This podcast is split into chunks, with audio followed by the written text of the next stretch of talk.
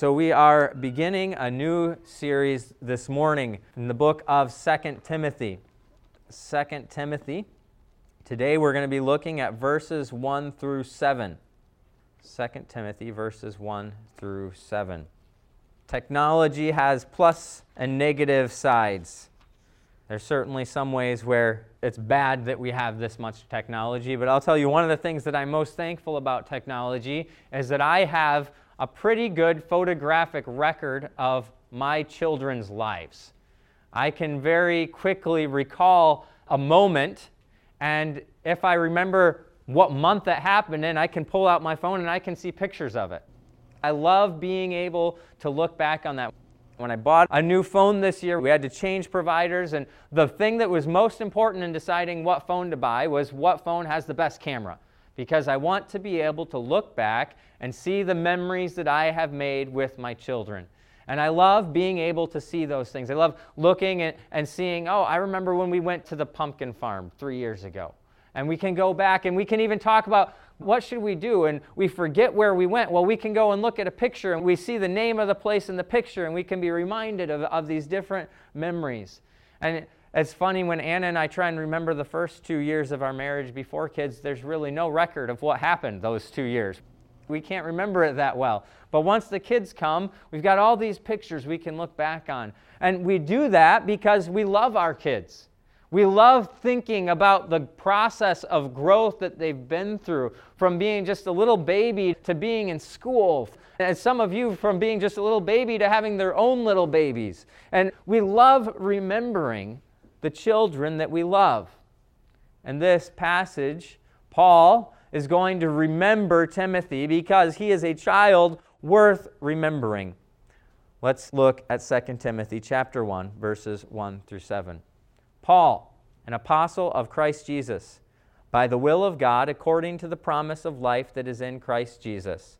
To Timothy, my beloved child, grace, mercy, and peace from God the Father and Christ Jesus our Lord. I thank God, whom I serve, as did my ancestors, with a clear conscience, as I remember you constantly in my prayers night and day. As I remember your tears, I long to see you that I may be filled with joy. I am reminded of your sincere faith, a faith that dwelt first in your grandmother Lois, your mother Eunice, and now, I am sure, dwells in you as well. For this reason, I remind you to fan into flame the gift of God which is in you through the laying on of my hands. For God gave us a spirit not of fear, but of power and love and self control. So, Paul and this sermon is remembering Timothy. He's thinking fondly on his memories of this young man. But we start with a little bit of greeting to kind of set the tone for the letter. Most of Paul's letters include these greetings. Some of them are actually very similar to one another. This one is incredibly similar to the greeting in 1 Timothy. But the greeting sets up the author and the audience. So, first we see we have Paul. How does Paul describe himself? Paul, an apostle of Christ Jesus. So, the first thing that Paul uses to describe himself is his apostleship. He is an apostle of Christ Jesus, meaning he is commissioned by Christ Jesus. But that of, we translate as of, the genitive noun is what it's called. And it just kind of fits of. And in English and in Greek both, it can mean a lot of different things. And here in this place, it, it means two different things. For one thing, he is an apostle of Christ Jesus, meaning he is apostle who belongs to Christ Jesus. He is an apostle who is owned by Jesus. So when Paul says, I'm an apostle of Jesus, he is basically submitting his entire life to Jesus. He belongs to Jesus. As the Heidelberg Catechism says, I am not my own, but I belong both body and soul.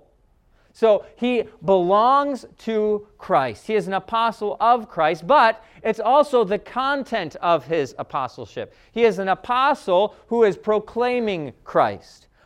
Paul's ministry is entirely wrapped up in being owned by Christ and in proclaiming Christ. So when he is writing to the churches, when he is writing to those who he is training, he is constantly writing about Christ. He is an apostle of Christ.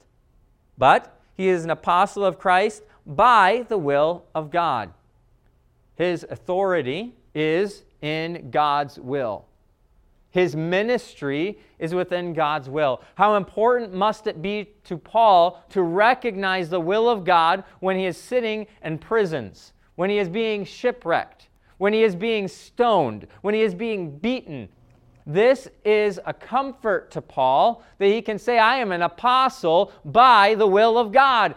That means the work he's doing as an apostle is within the will of God. So when he sits in a prison cell in Rome, as he likely is in this book, as he sits there in that prison cell, he can be suffering, be in pain, be lonely, and still write with joy because he's an apostle by the will of God.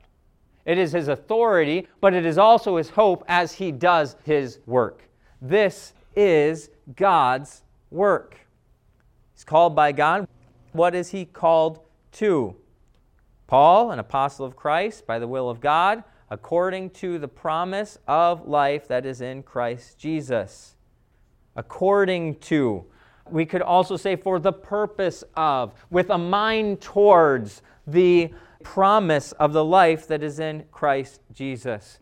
Paul is an apostle working with an understanding of working for the goal of advancing the world's knowledge of the promise of life that is in Christ Jesus.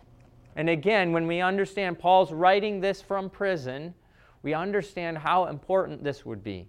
Paul, in this letter, this is the last letter he writes, he is facing imminent death. There's some questions about the exact timeline of Paul's life, what exactly happened, because it seems like he gets out of prison after Philippians, and there's some evidence that maybe he went to Spain, and then we have this imprisonment when he's back in Rome.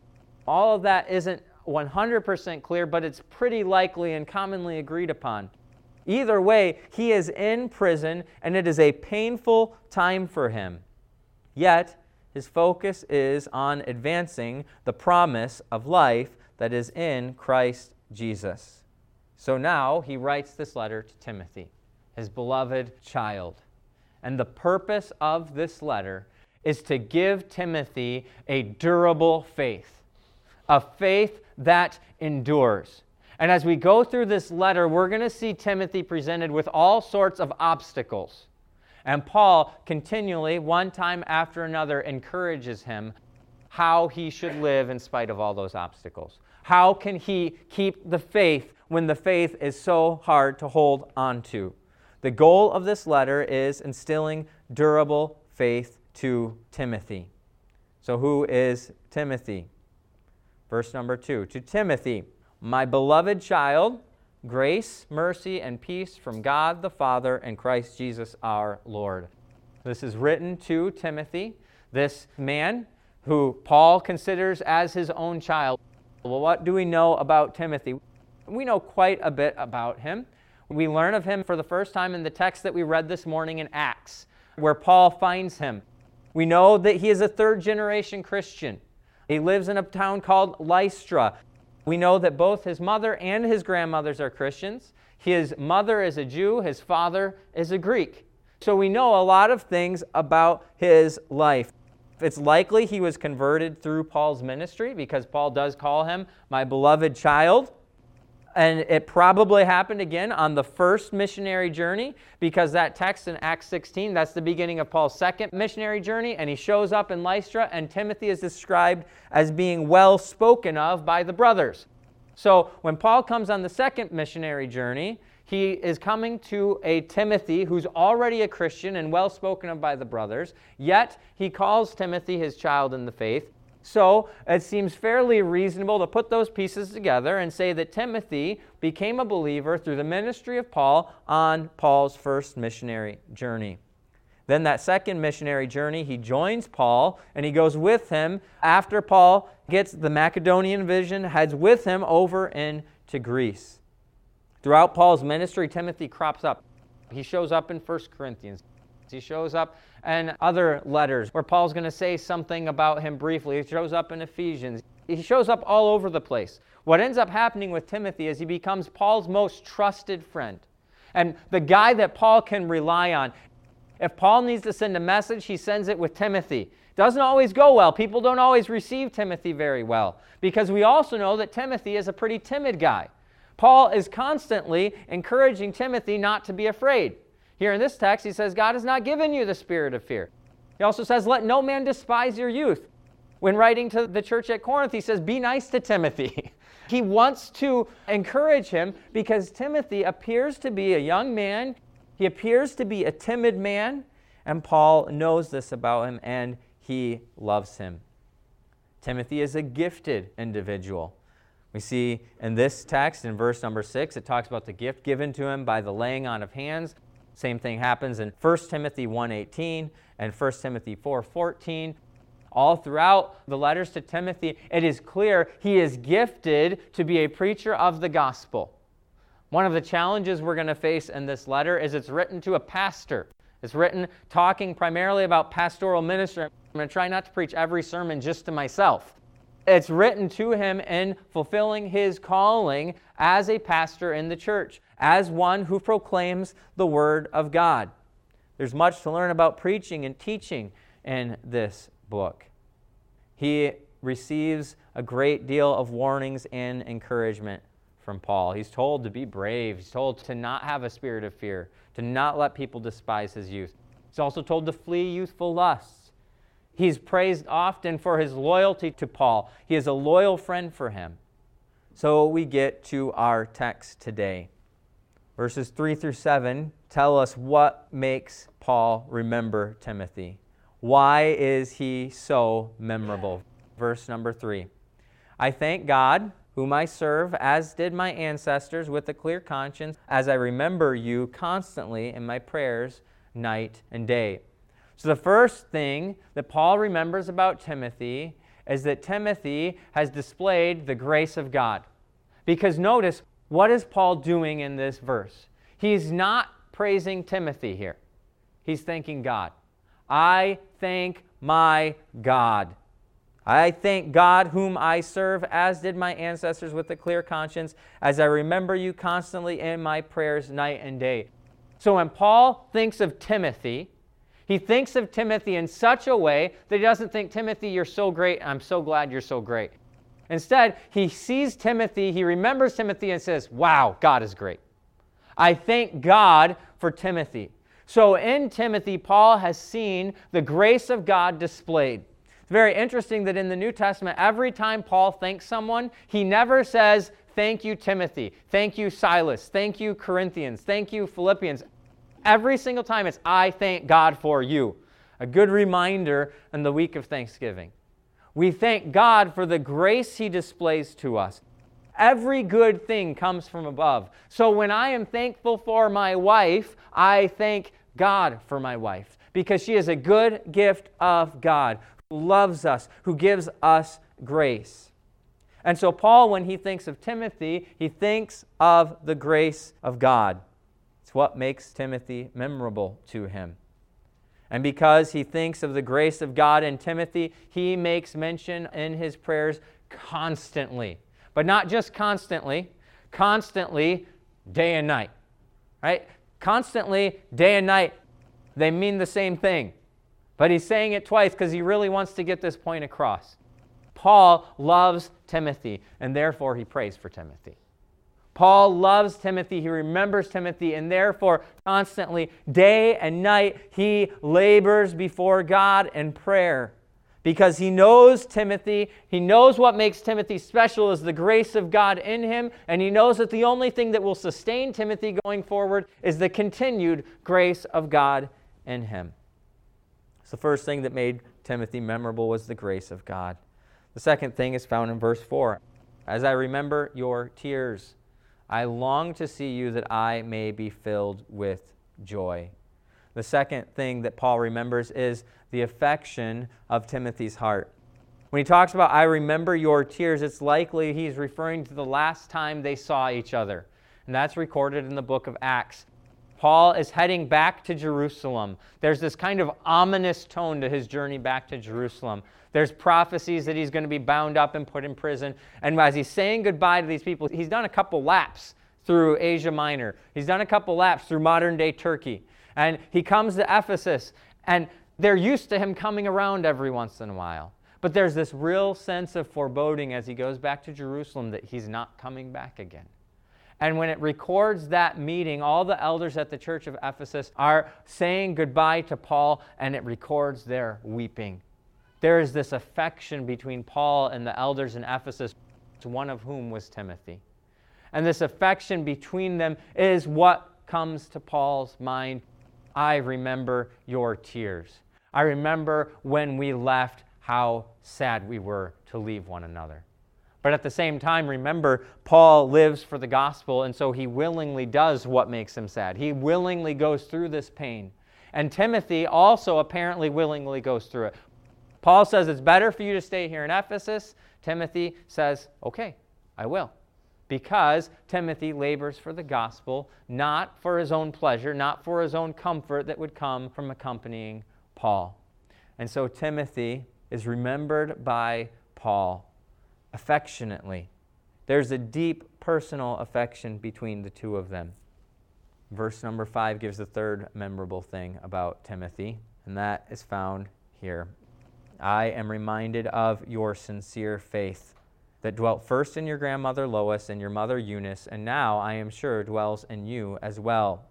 So he remembers Timothy's sincerity of faith. Timothy's faith is sincere, he's loyal. We'll find out next week that the situation Paul finds him in right now is not really pleasant. He's in prison and he's been abandoned by all of his friends. At two separate times in this letter, Paul talks about how there's no one around anymore. Everyone is gone.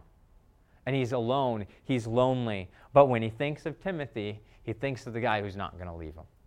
When he thinks of Timothy, he thinks of the guy who, though absent maybe in body, it would still be loyal to him. And so Paul remembers the sincerity of his faith, it endures. Timothy is different. His faith is sincere, his faith is unshakable. He has that as a heritage of his mother and his grandmother. They have a sincere faith, a faith that can be tested and be demonstrated as true. And Timothy has the same thing. And so Paul is encouraged by this. So let's kind of sum up this section. The bond between Timothy and Paul was incredibly close, not because of biology, but because of their shared faith. Paul treats Timothy as a son. He is closer to Timothy than even a son.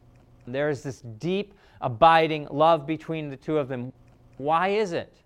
Well, it's because of what they have in common in Christ. You know, maybe they had similar personality things. Maybe they got along well because they liked talking about the same things. It seems like Paul is a sports fan. Maybe Timothy was also a fan of the same sports. Maybe there were all these different things that they both liked. Yet, when Paul thinks back, what do I have in common with Timothy? What is it that this relationship is built on? It's God's grace being displayed in Timothy's life. It's the pain that they endured together. It's the sincerity of Timothy's faith, which of course is not going to be faith in Paul, right? It's going to be faith in God. It's God that unites Paul and Timothy together. This relationship is so close because it is a relationship in Christ. This is what church ought to be like. The church is a place for deep, intimate, close relationships not because we're a club where we all share an interest in the same activity. Church is not like a sailing club where everyone who's into sailing can come together and talk about sailing. We are all interested in very different activities. Some are not here because they're out hunting this week. I have absolutely no interest in standing out in the cold to shoot an animal. I can go to the store and get meat, and it's not cold there. I don't get it. We can be different about these things, though. We don't have to have these things in common. We're not a hunting club. We're not a sailing club. We're not a car enthusiast club. We're not united by our common interests. We're not united by our common age. It's not like a school where you put all the kindergartners together and they all hang out with the other kindergartners and their friends, and then you move to first grade. Church isn't like that. There is a wide variety of ages present in our church. And we are united together, we are bonded together as a church family, not because we're the same age, because we're not. We're of different ages. It's not a political party where we gather with others who share our ideology. There is a range, believe it or not, there's a range of opinions on politics in our church. There's a range of opinions on what the best way to accomplish things are. I don't think any of us want poor people to die. Different people disagree about what the best way to make that not happen is. There's these differences that we have in our opinions in our church. It's not an ideological unity that we have. We're not united around some red, white, and blue elephant or donkey. We are united around something that transcends that. The church is a family where we share a Father, we share our birth, and we will share eternity. That's what brings us together as a church. So when Paul, thinking of his closest relationship in the world, he does not think of all the stuff that he and Timothy have in common. He doesn't even think about the work of preaching. You know, I have great relationships with my friends who share similar thoughts about preaching because it's kind of what we live and breathe, and so we can talk a lot about that. Not even that. It's not the mechanics of ministry that unite Paul and Timothy. It's not the intricacies of theology and, and discussing those things. No. The thing that unites Paul and Timothy is that they have this common inheritance in the Lord. They are both testimonies of the grace of God. They have both suffered for the cause of the gospel. They both have a sincere faith that is trusting that God will ultimately be vindicated in this world. That theme of reigning with Christ of the last days is going to pop up throughout this book because that's how Paul can encourage Timothy to endure. Endure because it is worth it. The true intimacy of their relationship is found in Christ. But then, how is Paul going to express that relationship? How is Paul going to move on from saying they have a relationship to doing something with that relationship. Put yourself in Paul's shoes. You love Timothy. You know you're going to die. You want to send him a last letter. What are you going to tell him? Kind of reminds me of being in college. You get a care package in your mailbox. One year I went to college a long way from home, and you get these slips of paper in the mailbox that say, Go to this place this time, and there is a box for you. It's always exciting to get the box because there's always going to be good stuff in it. There's going to be candy and there's going to be cookies, and maybe if you're lucky, there's going to be money and there's going to be all the stuff that you want. So, what do you send in a care package? You want to send things that will promote the health of your beloved child.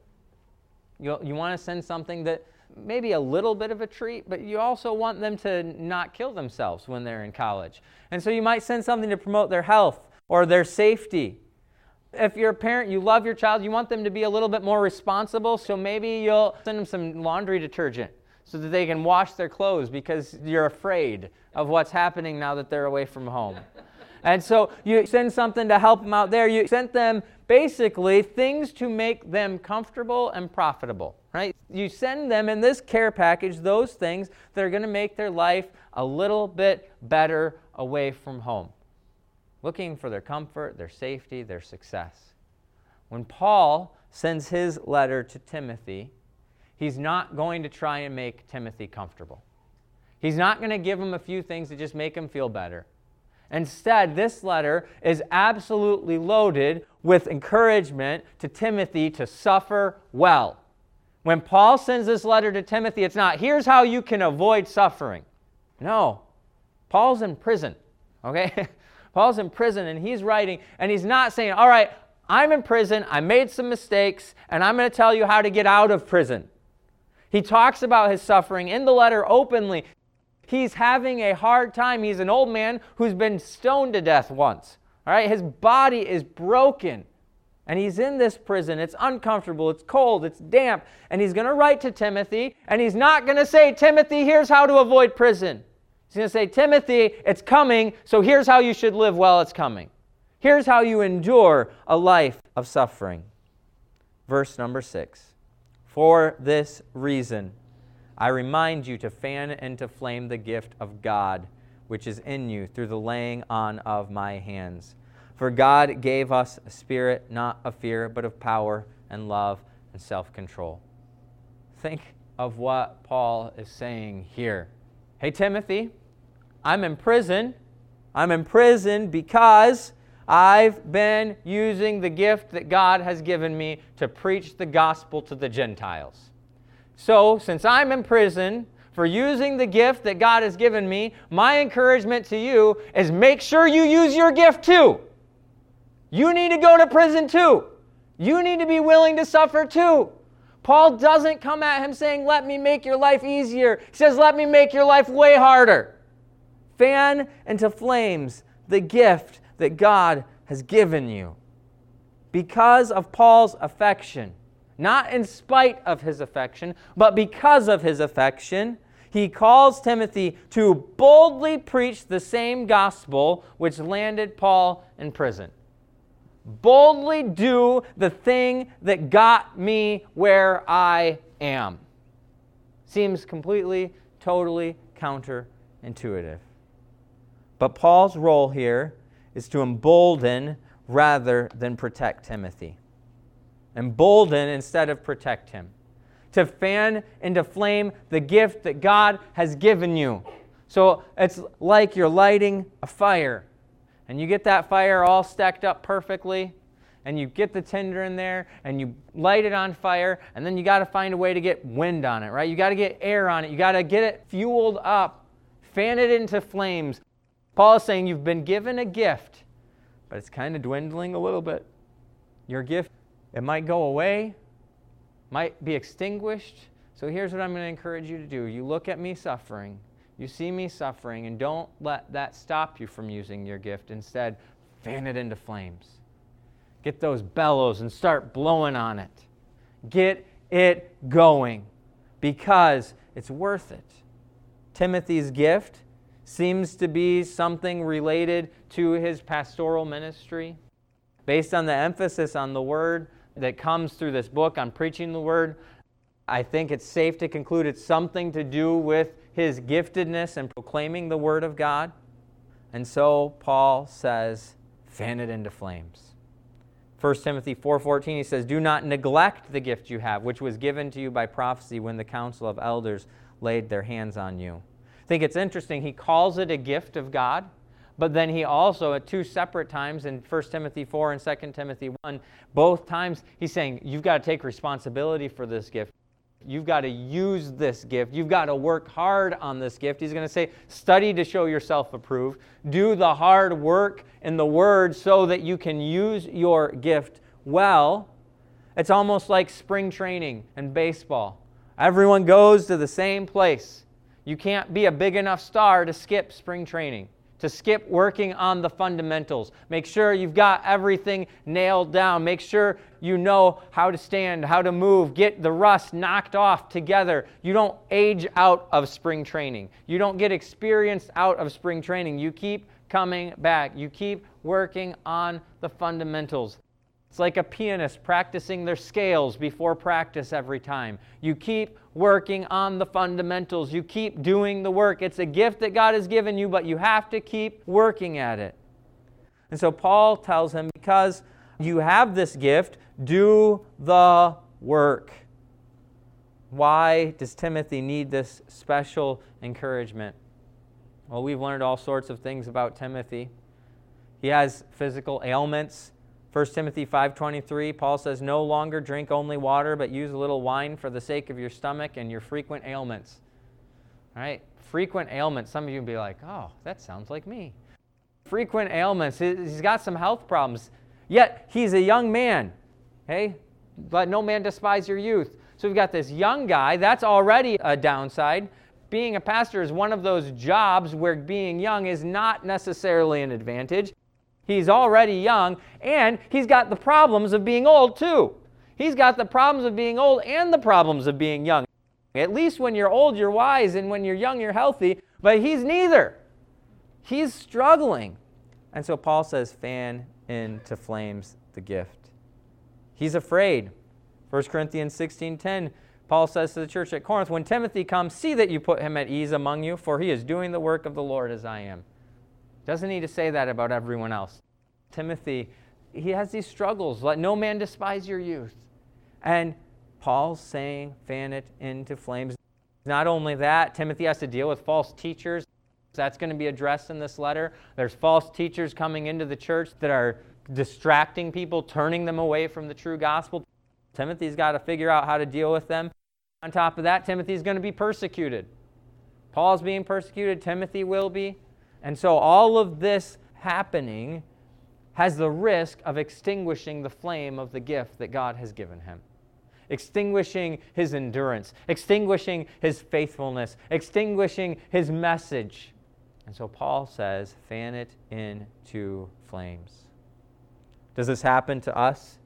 Do we take what God has called us to do and it gets old. We get tired of it, it gets stale. We end up relying on ourselves, maybe. We knew that we needed God at the beginning, but then we kind of got used to it and we get into a rut and we just rely on ourselves. Or maybe we don't have confidence in God, what God has called us to do. We're like, well, that's not going to work. And so we lack confidence. We need to fan our confidence in God into flame. Maybe we're just aware of our own weaknesses. We say, well, Here's what God's calling me to do. Here's what I'm able to do. There's a big gap between those two. Paul says, fan your gift into flame. Laziness, fear, stress, any number of things can cause us to struggle. Any number of things can cause us to feel the flame of the gift of God in us going out. And so Paul says, fan it into flames. And throughout this letter, he's going to give instruction as to how that looks. What does it look like to fan into flames the gift that God has given us? He's going to tell Timothy, he's going to talk about the Word of God, the power of the Word of God. Simply knowing that his ministry in the Word is the Word of God, inspired by God. All Scripture is given by inspiration of God. That's the second Timothy verse we'll get to. That power of the word should fan into flames Timothy's gift. He calls him to work hard, calls him to do the work, to study hard, to learn. He calls him to be holy. Don't live like the world. He calls him to be bold. Fan into flames the gifts that God has given you. Why? Because God's not given you a spirit of fear. The fear you're feeling right now, Timothy, that's not from God. God's given you power. The fear that you're feeling is not God's gift. The fear that you're feeling should be resisted. Instead, God has given us power, love, self control. And also throughout this book is Paul's encouragement that the day of appearing is coming. Jesus is coming back so you can be bold. So we start in 2 Timothy. We see how it's framed. We see this old man about to die, still just as passionate about the gospel, writing to a young man, serving the Lord but facing opposition. And Paul does not comfort him by helping him stay out of trouble. Paul comforts him by saying, Get in trouble with boldness. Do it with confidence in God. So, by way of application, may we have relationships like Paul and Timothy. May we have those same sorts of relationships that are built not on what we share in common and interests, not on our age, not on other demographic factors, but may we have relationships that are close, loving relationships that we care for one another based on our commonality in Christ and in Christ alone. That is the truest relationship that we can have because Christ is over everything. Christ is above everything. He is more significant than everything. Therefore, a relationship based on Him is going to be greater than a relationship based on anything else, even including biological relationship. Be a part of the church pursue relationships with God's people in this church. Do not neglect the gathering together of the saints. Spend time with one another. And by doing so, we can stir up the fire of ministry. We can blow it. We can fan it into flames so that our ministries are a consuming fire as we serve our Lord. Let's pray. Father, I pray that we would, in spite of opposition, in spite of difficulty, continuously fan into flames the gifts that you have given us. May the power of the gospel be our confidence as we proclaim your word to those around us. I think, especially this week, as many will be spending time with unbelieving relatives, may they proclaim with faithfulness what your word has told us. May we call people to faith in you as the opportunity arises, and may we do it with a bold confidence that you have not given us the spirit of fear, but of power, of love, and of self control. Lord, we ask this in Jesus' name. Amen.